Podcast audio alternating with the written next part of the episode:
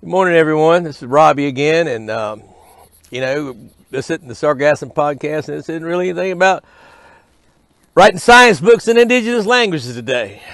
It's about something else, and I want you to excuse me if you hear me sneeze or something. Having a little bit of pollen issues here, my allergies acting up. But what I don't have here is a bunch of ash and pumice raining down on my head like they have in Barbados, St. Lucia, and the next place too and all. And we're going to be talking with some people that are doing things over there to help people um, with the volcanic explosion there in St. Vincent, and, and and people, just people that are in it and living it. We're, we're just trying to share their stories right now. Um, want to give a big up to some ballet that came over from Union. I heard about. You know, usually good bad news travels fast, fast, fast, and good news travel like a snail. This is some good news I got to share with you some guys from Union named uh, JJ, Rashawn, uh, Roy, and Sebastian. They came from Union in their boat, bought 300 pounds of fish to feed people that are having problems, they're having trouble, can't get food. That's one world, people. One world, one people, one love. And Bali know that. And we need to reach out and do some, something to help too. If fishermen can do that, we can do something. And I hope you will. That brings us up to our uh, uh, interview today. It's not an interview, more of a storytelling uh, episode. Dr. Ash, he's been on, um, he's been on uh, St. Vincent and over there, and he's on the next island now, running around all over the place trying to get people water to drink, some food, and some other things. They need your help. And we're going to talk to him today. Hear what he's got to say. We're hear the story about the island. And you know the thing about this guy, he don't talk about it's, not so much about him and what he's doing. He's talking about what's happening and the problems there and, and all this kind of stuff. And he's thinking about a lot. And, you know, he, I think he has idea what he hopes to do next, but he don't, maybe he doesn't know what to do next. But how can you know? Anyway, um, sit back, enjoy yourselves for another solemn episode of the uh, Volcano Podcast. Good afternoon, everyone. Uh, we're here today not for a sargassum podcast or a manatee podcast or seagrass or anything like that. We're here to talk about the uh, volcanic eruption on St. Vincent. And we have, uh, you know, got Francisca, who you all know, and Derval, who maybe you don't know. Um, she's another podcaster, and she's working with us today. We want to try and get all this out to as many people as we can because we want to share the stories of people that are, uh, you know, being affected by this. And a lot of people that's been affected aren't on St. Vincent. They're on the Grenadines. They're on Barbados. And if the wind shifts, it's going to be a different island that's, that's being affected. We want to hear your story. And uh, today we have Dr. Ash, who's uh, been a part of this. He's over on the Grenadines, and he's uh, been trying to do some humanitarian work, trying to you know love his neighbor, just like we all should be loving our neighbor and trying to take care of people, and all the, during their time of need. And that's kind of what he's doing. And we're gonna we're gonna talk to him right now. We're gonna listen to his story. So sit back and uh, enjoy yourself and and let's learn what's happening in the Grenadines. Hello, Dr. Ash. Good evening. Let me say good evening to all. It's really good to be here. Actually, at this time, just took a break out to for the nation to just share some of our story with the rest of the world. Really happy to be among my colleagues the Island Innovation Ambassadors and so. And actually, as I look outside, is a, a very um, looking like an overcast evening, which is a good sign for us actually. Um, having been through a week, you know, very dry, you know, very challenging with the, the volcanic ash, ash polluting the entire atmosphere. Um, you know, we, this is like our break we are getting for the week. One of the better days we've had this entire week since the eruption of the volcano. Now, just for a little background, this was being the, the, yesterday actually, the, the uh, volcano was in its 47th, 42nd anniversary. So the last, the last one we had was 42 years ago, up to yesterday. And coincidentally, it erupted this time just a few days before. And yesterday in particular, you know, the, the it, it, was really, I mean, you would have thrown that yesterday was kind of like a, a birthday celebration. One massive explosion, and, and I know it was although it, as someone said, it looks beautiful to see, but it is very devastating to experience. And, and I would tell you that, and I mean, as you alluded to, sir, more of the times I'm, I'm known as one of the strong ones, you know. I'm, I'm a community disaster manager, responder, first responder, and so on. So I've been involved in a number of different disaster responses and planning and so on. But this one, I must say that this one literally shook me. I remember on Saturday morning, it erupted the Friday evening. And this by when we were looking at it, at the um where both the video and the when the, the, the ash bloom started to spread towards the east, we could have seen parts of that where we are in, in, in the Grenadine island of Bequia. I actually did a video on it and I was saying, you know, this was, um, it looks like clouds just passing across the sky. And we recognize the difference instantly because the ash clouds were lower than, than the usual clouds. And you could have actually seen the difference in the sky, where you see two layers of clouds upon each other. And to me, it, was very interesting. But what I woke to on Saturday morning was a whole, I mean, completely different. Actually, um, one of the first things I recognized on Saturday morning is that I, you know, the, the, the, the was toxic. So we had to immediately not just wear our masks, but we had to actually wet them up. So it was no longer wearing the dry mask that people were doing during COVID, but we had to actually be wetting these masks in order to breathe. All of the houses down, completely locked in, and I mean no air coming in.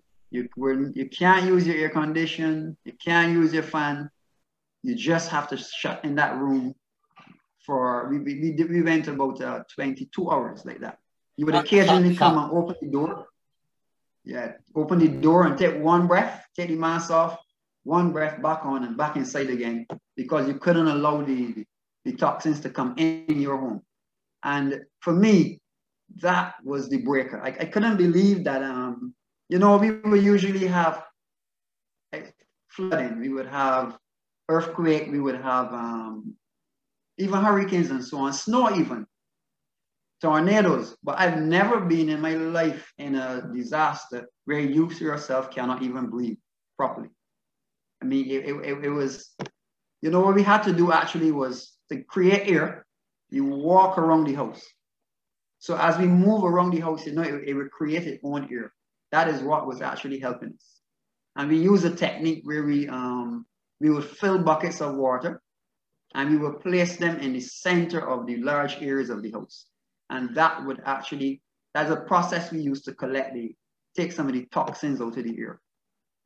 The other thing that, that uh, was, was interesting for us was that here in Bequia is, we have five islands in St. Vincent and the, in the Grenadines that does not have a running water system that you would have in most countries, meaning tap water coming to you from the central system. So in the Grenadines, we rely on rainwater harvesting falls into tanks, the, the gutter rains, and then into the tank.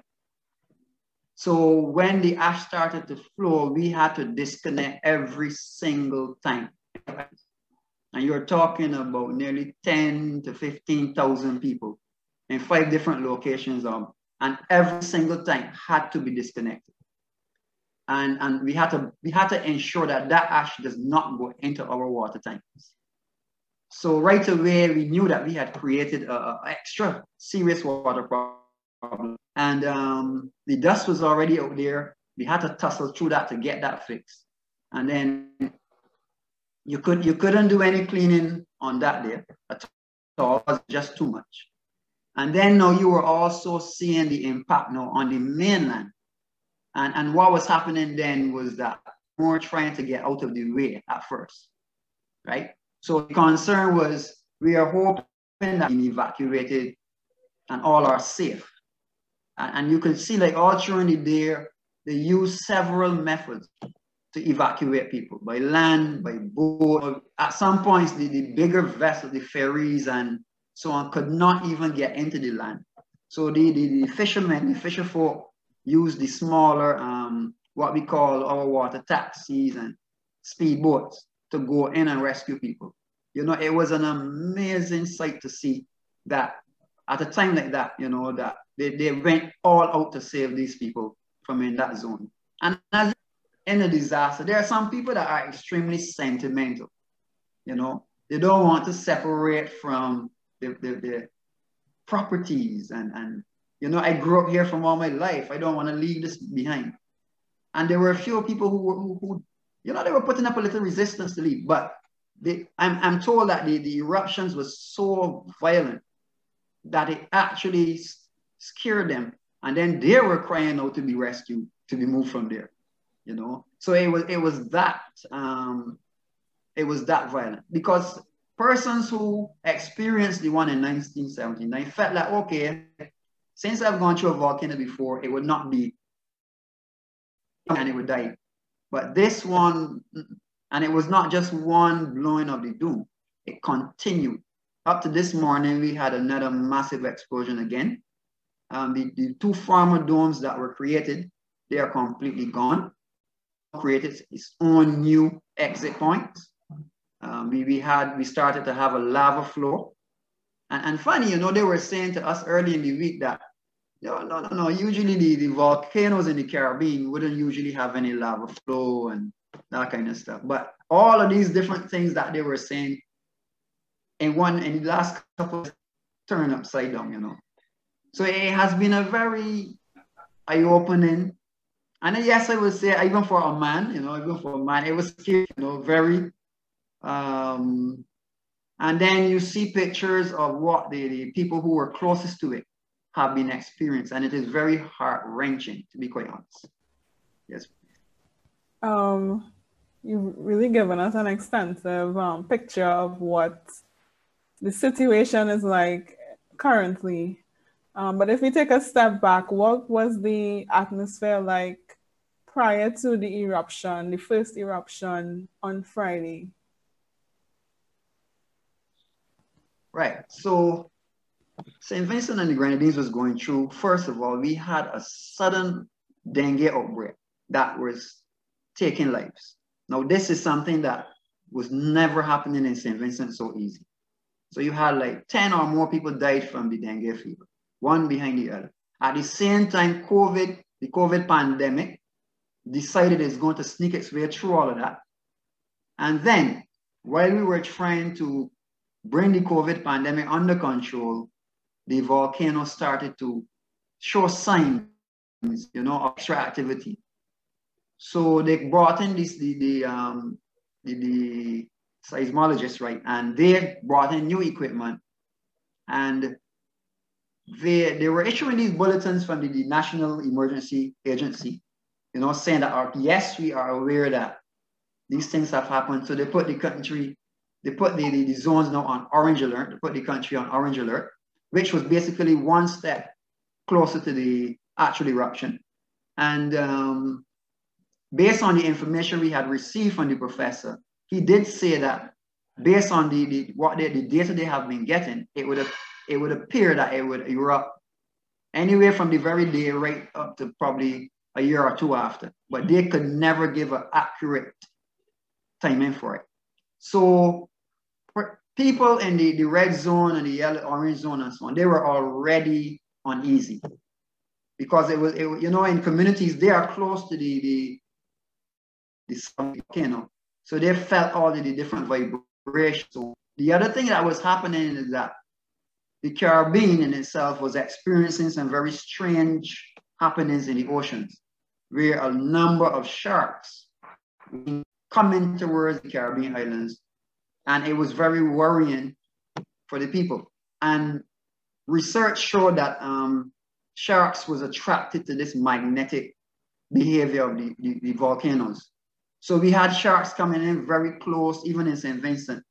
So you, you had a very nerve-wracking period before the actual um, volcano. Where you had on one hand, some people were so were scared already, they wanted to leave the area. So there was a lot of alarms being sent out by people. Then you had the response agency saying, no, we have not issued an evacuation order, so don't go anywhere. but just prepare just in case we have to. And that went right on until the very day of the eruption. So you would imagine that it was around midday, yeah, that order was given, right? And persons were already experiencing, like, they were having a series of earthquakes during the week, from the Monday right down to the Friday. Um, and there were many, like 10, 15 in one day and that sort of stuff. So persons were already scared and nervous and like, you know, having anxiety. And then suddenly an order was issued after actually a press conference that said actually saying we yeah we experiencing the extra tremors, but we are not yet ready to tell you to move. And suddenly, like within an hour or two after they came back and said, okay, now it's time to move.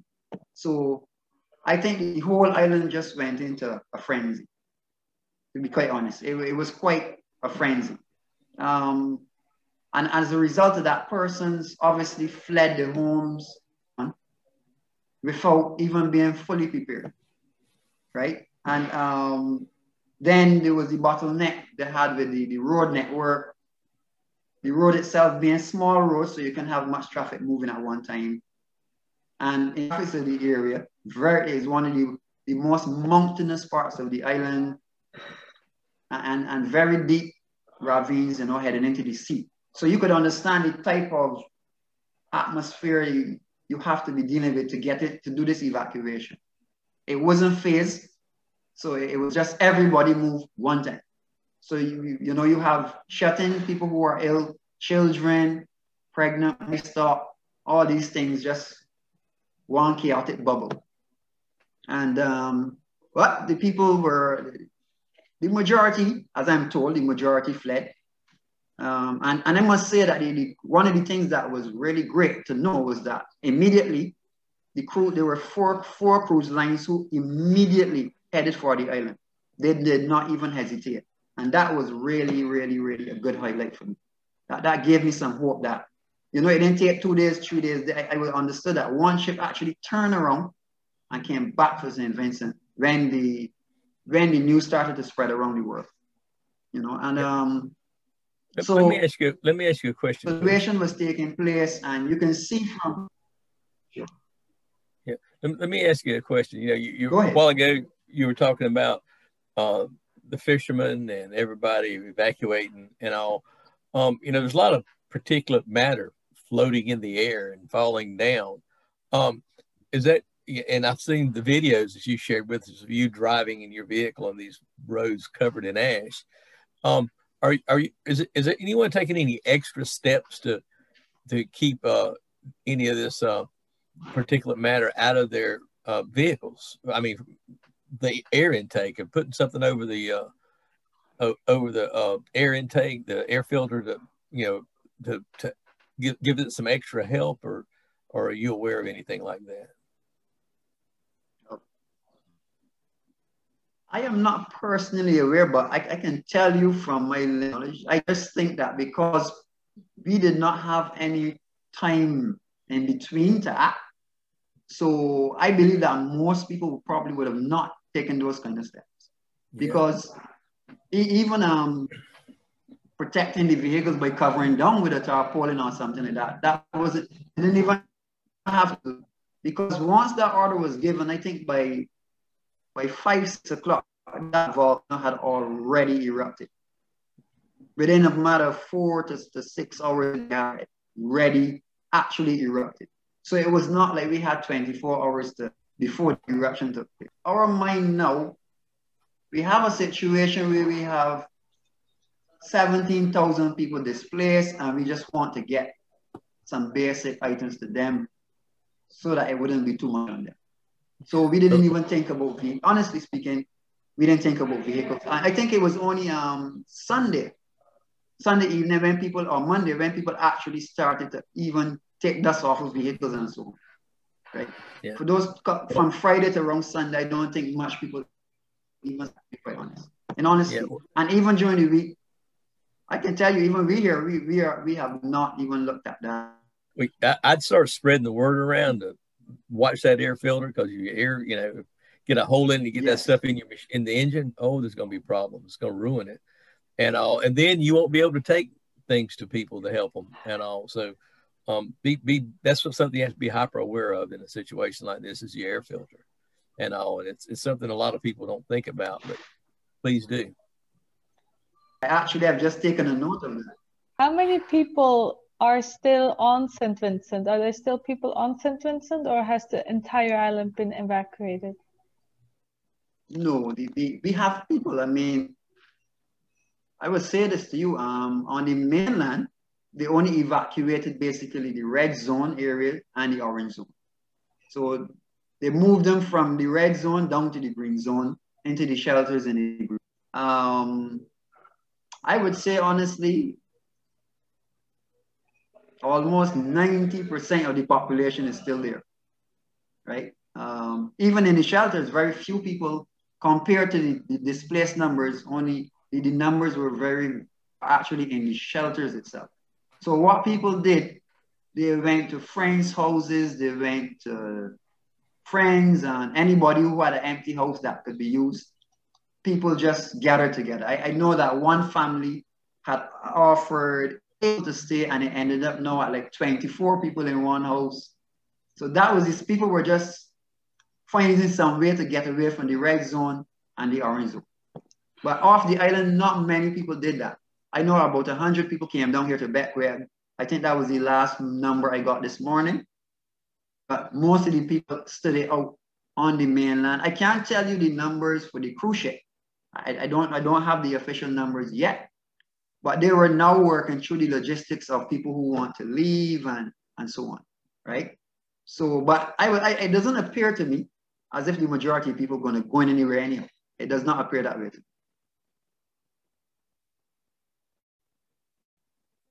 Let there be a next big eruption. and uh, um, yeah, that's. Yeah, uh, I, I, think it is, it, it's becoming worrying now though because because of the fact that it has not stopped us yet, and it keeps having these very, they call them now violent explosions almost every day. It's starting to worry some people now. Some people are questioning themselves now, you know, as in terms of should I leave? You know, getting ready to leave now. Um, and and I, I, I, I say that in the context of Montserrat. That Montserrat had to do a very massive evacuation. But for some reason, I don't know if it is because of the, the, the demographics of the island that did not um, extend the damage to, to, to, much more reach. In terms of the, I think persons were more looking at the damage will come from the lava flow, right? And, and as you rightfully said, um, Mr. Robbie, a lot of us, the, the, the damage from the actual volcanic ash and so on. I think that that is something that was not taken fully into consideration because I can tell you this that as far as Grenada, Barbados, you see Barbados, what happened to Barbados? Um, Grenada has it. There were people in Grenada who sent me pictures of actually being, um, they had allergic reactions and they're all the way in Grenada. Um, we have St. Lucia had some. Um, I see an article saying that they, they're seeing this ash bloom heading towards Spain you know. So this thing has been massive. And I don't think that we really understood or understand the danger of the, the volcanic ash and the toxic fumes in the air during and after a volcano. Yeah. Um, you know, um, the thing is everybody's got their different reasons for for um leaving or not leaving. You know, it's the that just spans the spectrum and all. Um, and so you, you're always going to find that whether it's a hurricane or, or some other natural disaster and all but I, am really interested in, in what people are going to eat and you know this ash is covering a lot of stuff and you know a, a lot of people that may be watching this today they think of this those islands as places where you go for a cruise ship you know or some some foolishness like that um but you grow your crops there you eat, you know, you you you raise your food there. Um, what's the situation with the crops, or, or, or do we even know right now? Well, yes, they have already started to show the devastation. Actually, I mean, um, the, seismologist said that um, agriculture is going to be almost wiped out for a period of time, and you could actually see those in the videos that that has already started to occur. Um, St. Vincent relies a lot on um, the the what we call ground provisions here and and um, tropical fruit and so. On. And a lot of those trees, particularly like the breadfruit trees and so on, a lot of those on the mainland, the ash just destroyed them. Um, I mean, in terms of not just falling on them, but the weight of the debris has actually been breaking them down, literally destroying them. The other thing factor is that the ground, the food that will be in the ground, you cannot go now and harvest that, right? That, that is the other challenge. The, the doctor mentioned that we will lose, for example, our banana crop. And you would know that in, in a country like St. Vincent, that's one of the main staples. Um, so a lot of our main food that we will rely on is really being devastated. Right? So what, what is happening now, the, the, there's a switch now to obviously non-perishable food. The livestock has just been left out there. You know, we, we now have to get a count to see what has happened to them. You know, um, from the pictures that you're seeing, honestly, you can see the stress on those that have survived. They're just there, like, even look depressed. You know, they're not even mobile to be moving around or anything. They're just there. And it's very painful to watch. You know, the, from every type of animal, from the cow to the dog to the, it's very painful to be honest to watch. But, you know, um, at that time, you really couldn't take them anywhere to a Pacific shelter or anything at that point. It, was basically a matter of if they can make it on their own as an act of mother nature, you know. Um, there is some that, that we see obviously still alive, but we, we, we are not sure yet as to what is the degree, what is happening to them. And my other concern is that just like us, these animals go through severe respiratory problems too. Having been ex fully exposed to this toxic stuff and um, the, the ash and because they, they had to be out there breathing that and they're in a building for them to go in and hide from it or anything. So it, it, be, it would been, I can imagine the devastation that they are feeling too you know, and they're showing it. They're actually showing it. You know, you see the pictures, you can see the stress on them and so on.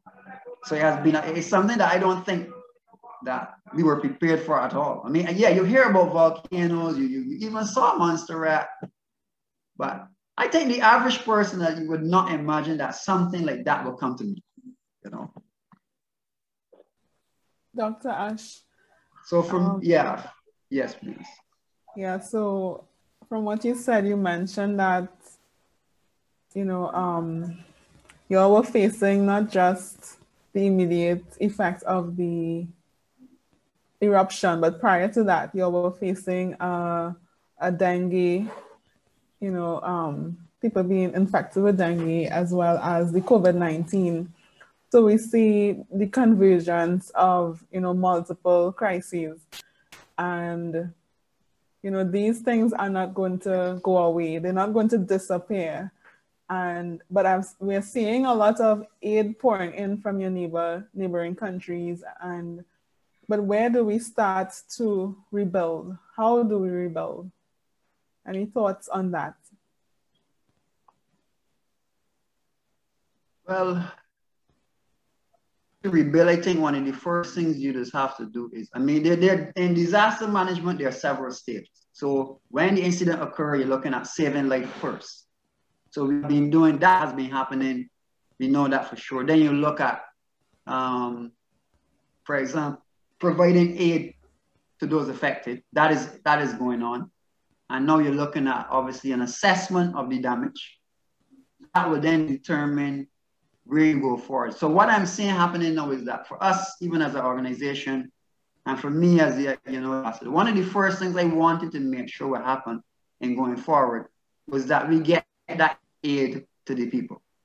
So one of the other things that I probably should have mentioned before also was that not only did we have the natural crisis that was happening, health was experiencing an economic downfall, right? So a lot of the persons here would not have the available resources that other countries might have. So right now, a lot of people depend on remittances that is coming to us now. Um, So you, you, you understand why I'm, why I'm talking about rebuilding. So what we're seeing so far is that a lot of homes and road infrastructure has been severely damaged. Um, a number, you're talking about 17,000 plus people this cannot go back to their homes even as we speak. And I was even thinking that even when the time comes that they perhaps could even go and visit the home, things like, for example, the, the beds, the, the pillows, the mattresses, we can't use those.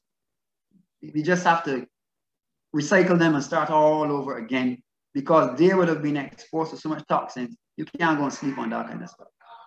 So the rebuilding is going to have to start with the basic needs first.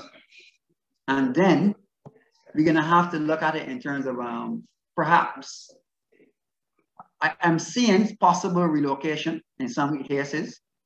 Um, I, I would want to think though that if I was, if I had the opportunity to create policies in terms of rebuilding, one of the things I would want to do now is instead of just naming an area a red zone, having seen the devastation, I would want to declare some areas in, inhabitable, right? I think it is a bit too dangerous to be too close to that volcano, right?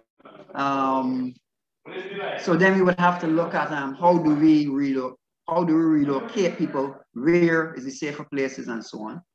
Um, basic housing, you're gonna have to do some quick basic housing. And if I, if I take an example, I, I noticed that in, in the United States of America, in the, in the worst stages of the pandemic, what they did, and China did it as well, they were setting up these emergency hospitals and so on in, in different locations.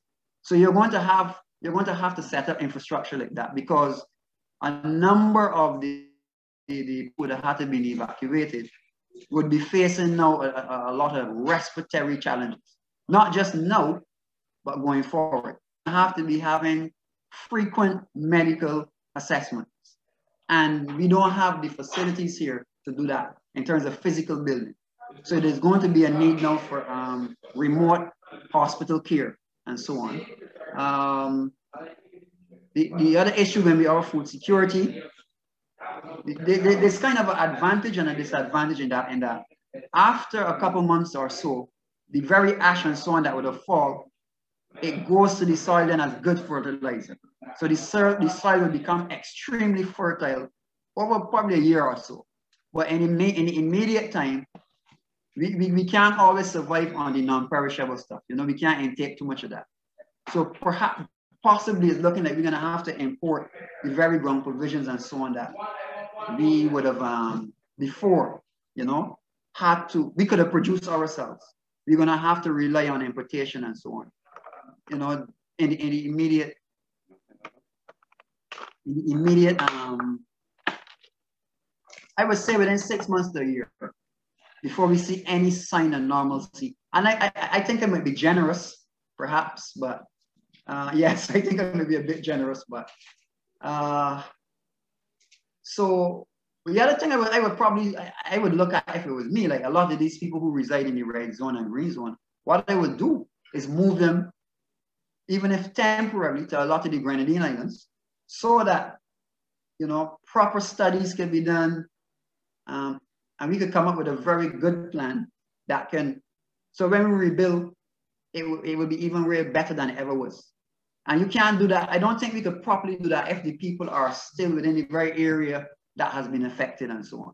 You, you need to really like, like what I did in Montserrat, the people left there for, I think, I can't remember the period of time, but I think maybe six months to a year or more. They actually were moved off the island so that they could have properly assessed it and determine what was best in terms of moving forward. So it's going to be a very big challenge. Um, we, we, our water system, our entire water system, not only in the Grenadines, but the mainland, has been compromised. The entire water system. We, we rely on river catchment. That is no more at this time. We can't use that right now. So we are using, we are resorting now to bottled purified water and so on. Even for the common baths and stuff, you can't safely use the, the water that would have been left back and so on. A lot of that water is going to actually be used for cleaning down washing down homes, and so on, not using for your domestic use.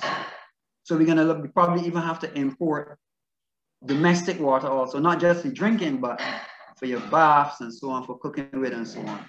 So we're looking at a massive exercise going forward, very massive. Then the education system, yeah, our education system, a lot of schools, you know, cannot function at this time. So that is another issue, you know, that the schools would, um, education would be more, more effective because they were on break from the COVID. And um, so that is another issue that, that we're gonna look at. They're doing virtual um, studies, but at the same time, a lot of the parents of these children are affected. Teachers are involved in the shelter management. The, the infrastructure is overloaded, the network. So there's a lot of complications that, that has been created by this one phenomenon. Yeah, let me let me ask you another question, please. And all this is fascinatingly depressing, if you will. Um, what what kind of infrastructure is still intact there? Um, is there electricity? Um, is there internet? Do people have access to phones on St. Vincent, or is just everything shut down? We have um, we're still they're still using telephone. They still have electricity. The, the running water is no is a no no.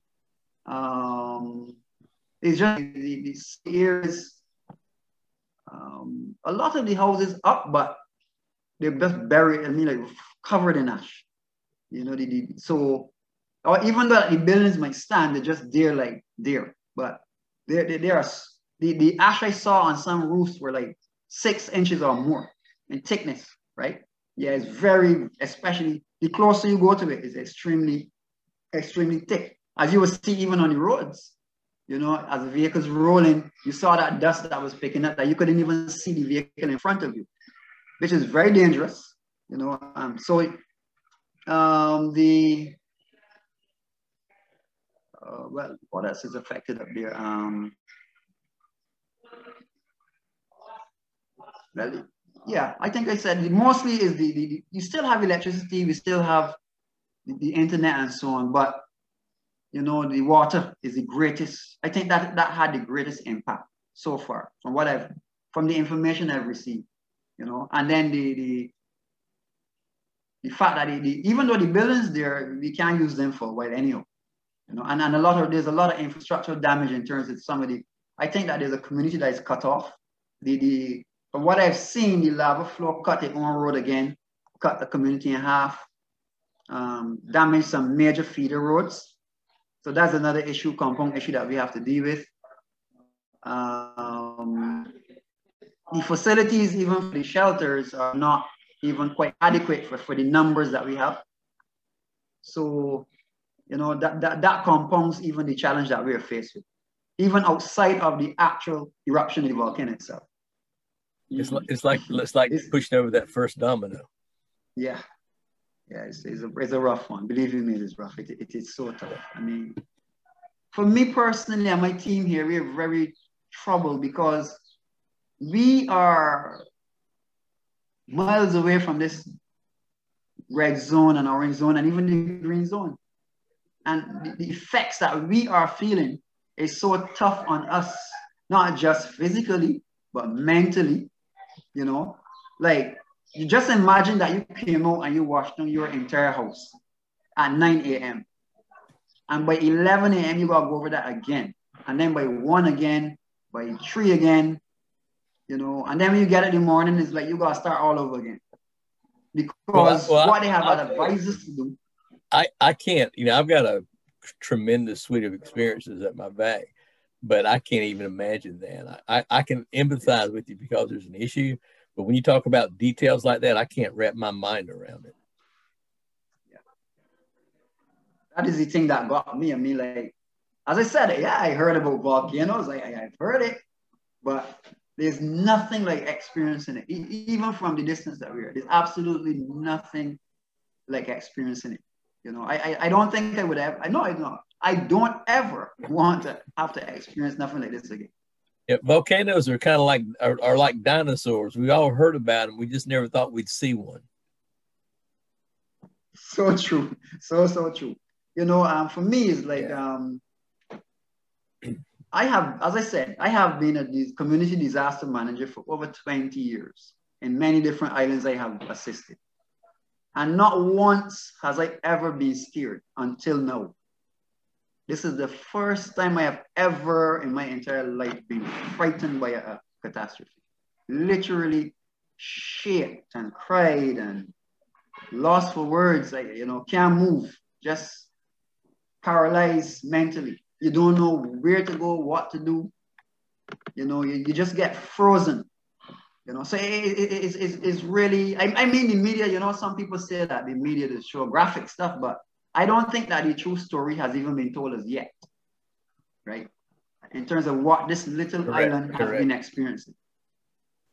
You mentioned the physical, you know, the physical damage that was done, but we haven't even gotten into, you know, this the trauma of the the population in St. Vincent and you know how do we as I as I asked you know earlier how do we rebuild and it's not just rebuilding the physical infrastructure or your economy or you know the agricultural sector but I guess healing from this traumatic experience so I we can only empathize as as Robbie said but I, I don't think our imagination will do it justice.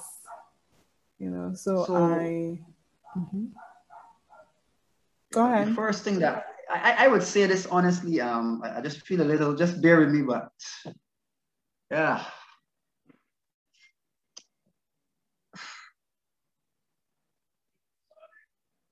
It, it is rough, believe me. Um, I'm a therapeutic counselor. Let me let me say that.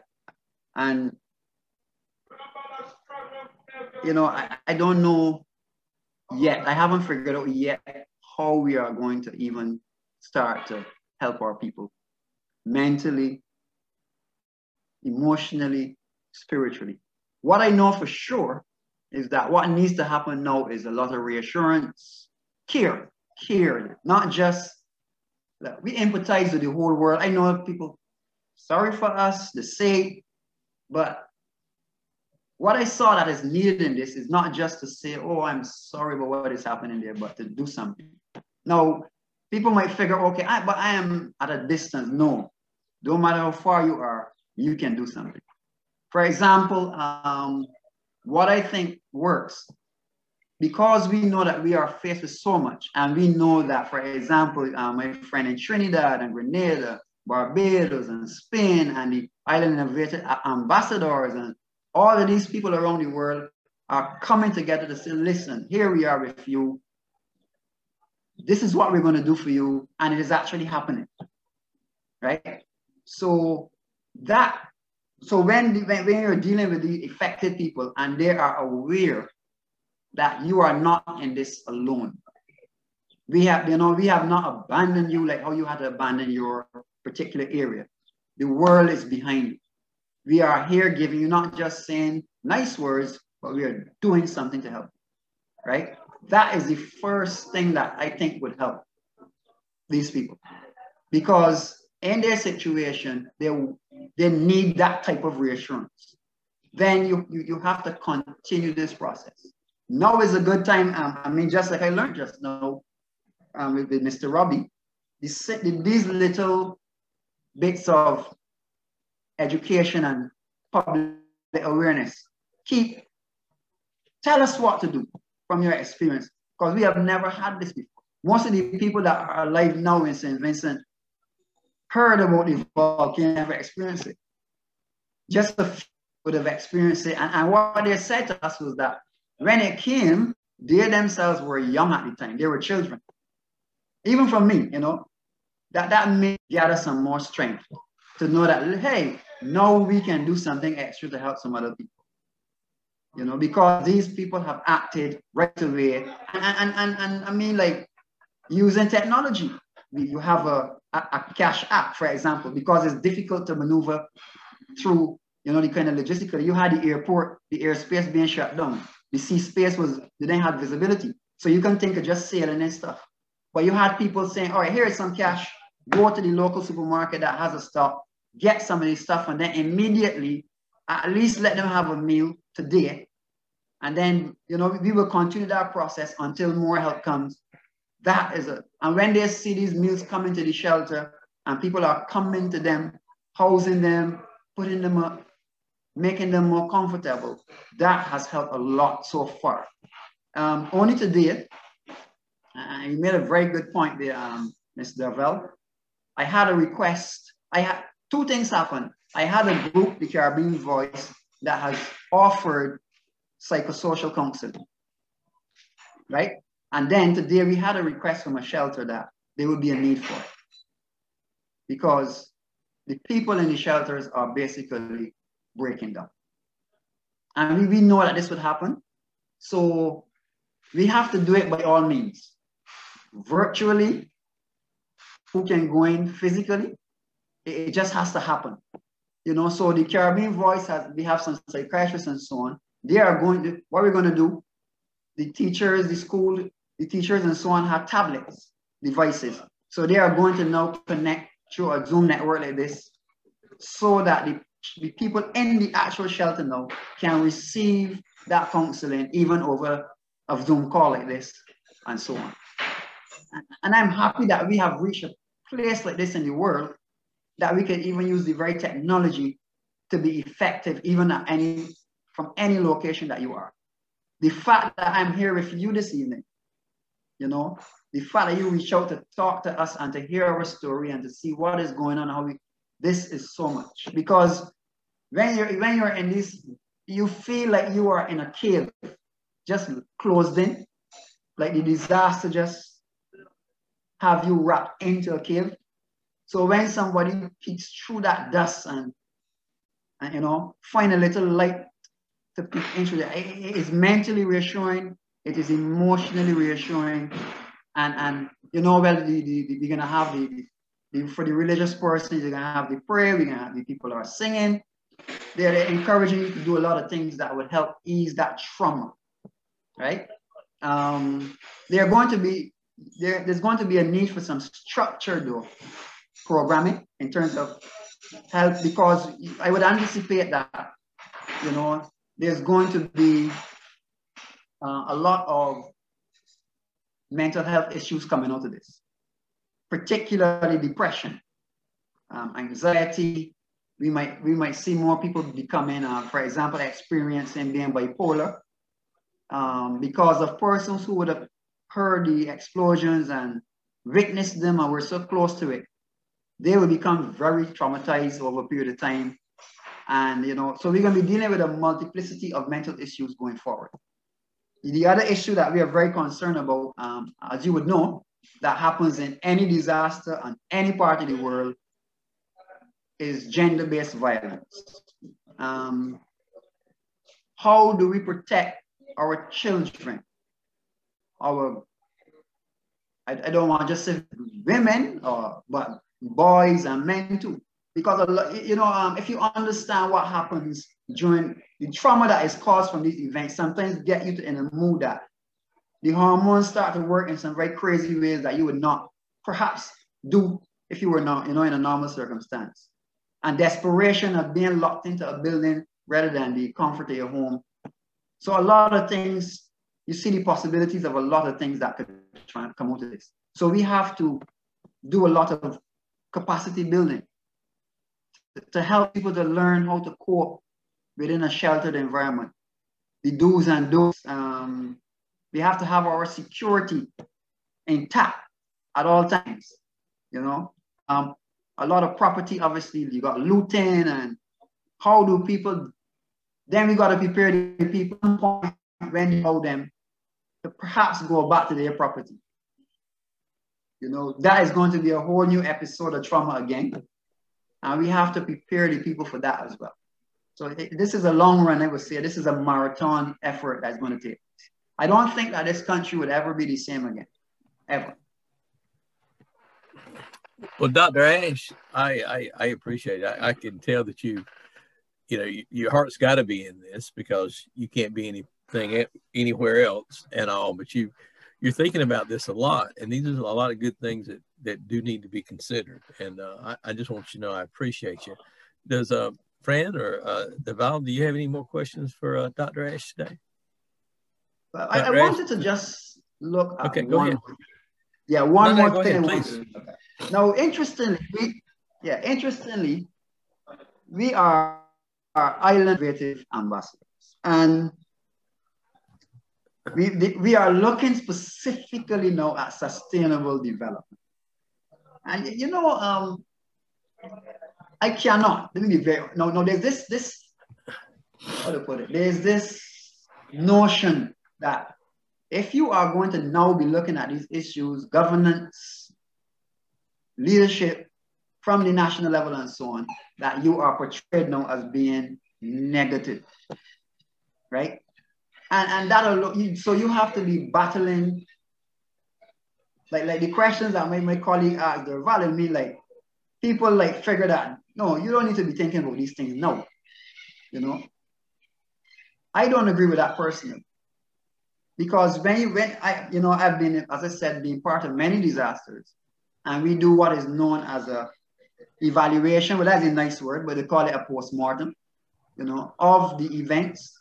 You have the daily briefings and so on. And when you go into those briefings, those briefings are not designed to get people to like you, right? Those, those briefings are designed to look at the actual. There's a lot of frustration brewing up now because people are obviously now starting to look at what we could have done better. Um, what are they doing now in terms of the, the, the structures in place to, to help the people to alleviate the suffering? And how are we going to correct these things going forward, even from a, a leadership governmental level? Leadership not only from the government, but the community level, as in us, we the civil society, we the people on the ground. And, and what we are, I, I must say this, I can't leave the program unless I say this this evening that for me, it breaks my heart to see that even in the midst of such a devastating occurrence, natural disaster, you have to be in a fight, you know, as a civil society practitioner to want to give assistance from the ground. They are, they are putting a lot of draconians in place to kind of want block us and people.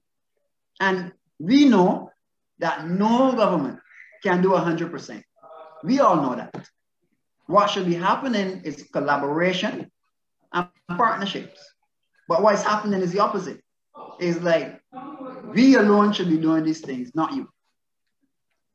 And, and it is creating a lot of frustration because in the midst of all of that, because the, the, the, the, the, the, the national mechanism can never meet the needs of everyone, it is creating a lot more suffering. So the, the people are, it's not like before where people were going to shelter and just keep quiet and no, the people are venting the frustration, right? And we want to help them, you know? And, and, your system is like, oh, no, no, no, no, no. We're going to block you from doing that. Then we are, a lot of us, I must say, a lot of my colleagues and I, we are very upset. I will use the word upset because we were screaming before this event. We were pleading, pleading, pleading. Put these things in place. Put these things in place. And it went on deaf ears. Right? And then this thing popped up on them like bam. And they want us to say to the world, yeah, they're doing a very good job. All is well. I'm sorry, but I can't do that. I'm very. Well, I well, well, you, I- you- I you know, the thing is, a lot of these people running things and all that, oh, it's doing fine now. We don't worry about it. We'll fix it when it breaks. But it costs more. It's more expensive to wait till something break. Better, better put some oil on the hinge so the door quits squeaking. Better change the oil in your vehicle. Do maintenance. Prepare for the future. Fixing something today is cheaper than replacing everything tomorrow. And a lot of these people don't want to think that way. Like now, let's keep my money in my pocket. It'll be, we'll, we'll let it be somebody else's problem later. That's why. Yeah. So, so if we are supposed to be looking at sustainable development, we, we really have a challenge on our hands. And I don't know if it's just uniquely that this was designed, that even us, the island ambassadors, would have to experience it in our state this year to teach us some lessons. And I hope, and I'm hoping that among our, you know, our body, that we would go a bit further than just looking at the issue, but lobbying to put things in place, as you said, sir, to preventative management, you know, and, and, and our look at sustainability to, to, to eliminate some of the, the challenges that can happen down the road. We, we can't stop a natural disaster, we know that, but we can at least eliminate some of that suffering that the human being would have to face. Right? Be, be, prepared and, and I, for I, next time. Yeah, and as an ambassador, that is one of the markers that I personally want to leave during my stay. And it uniquely happened at this time, you know, that I have to be one right in the midst of this, me and Tessa Davies and the others having to be dealing with this on the ground and so on, you know, and I have no regret, believe me, I will do this again and again. I have been offered, as you said, Robbie, come to this island, come to that island. No, I can't leave my people. Sorry, I can't do it. No, not at this time, unless it was a case where it was really, you know, no choice. But I, I have to stay with them right now. And, and, yeah, and coincidentally, you know, I, I had to sacrifice a lot of things. I could not even once attend a session in the Island Finance Forum. I, I just could not. Yesterday evening, we were just busy, busy trying to get things in place that when I remembered, you know, it was too late. So yeah. Well, one day meet the reach. I want to know that place. Surely, surely. You know, Come to the Grenadines, you know, we will welcome you here and we will take you over there.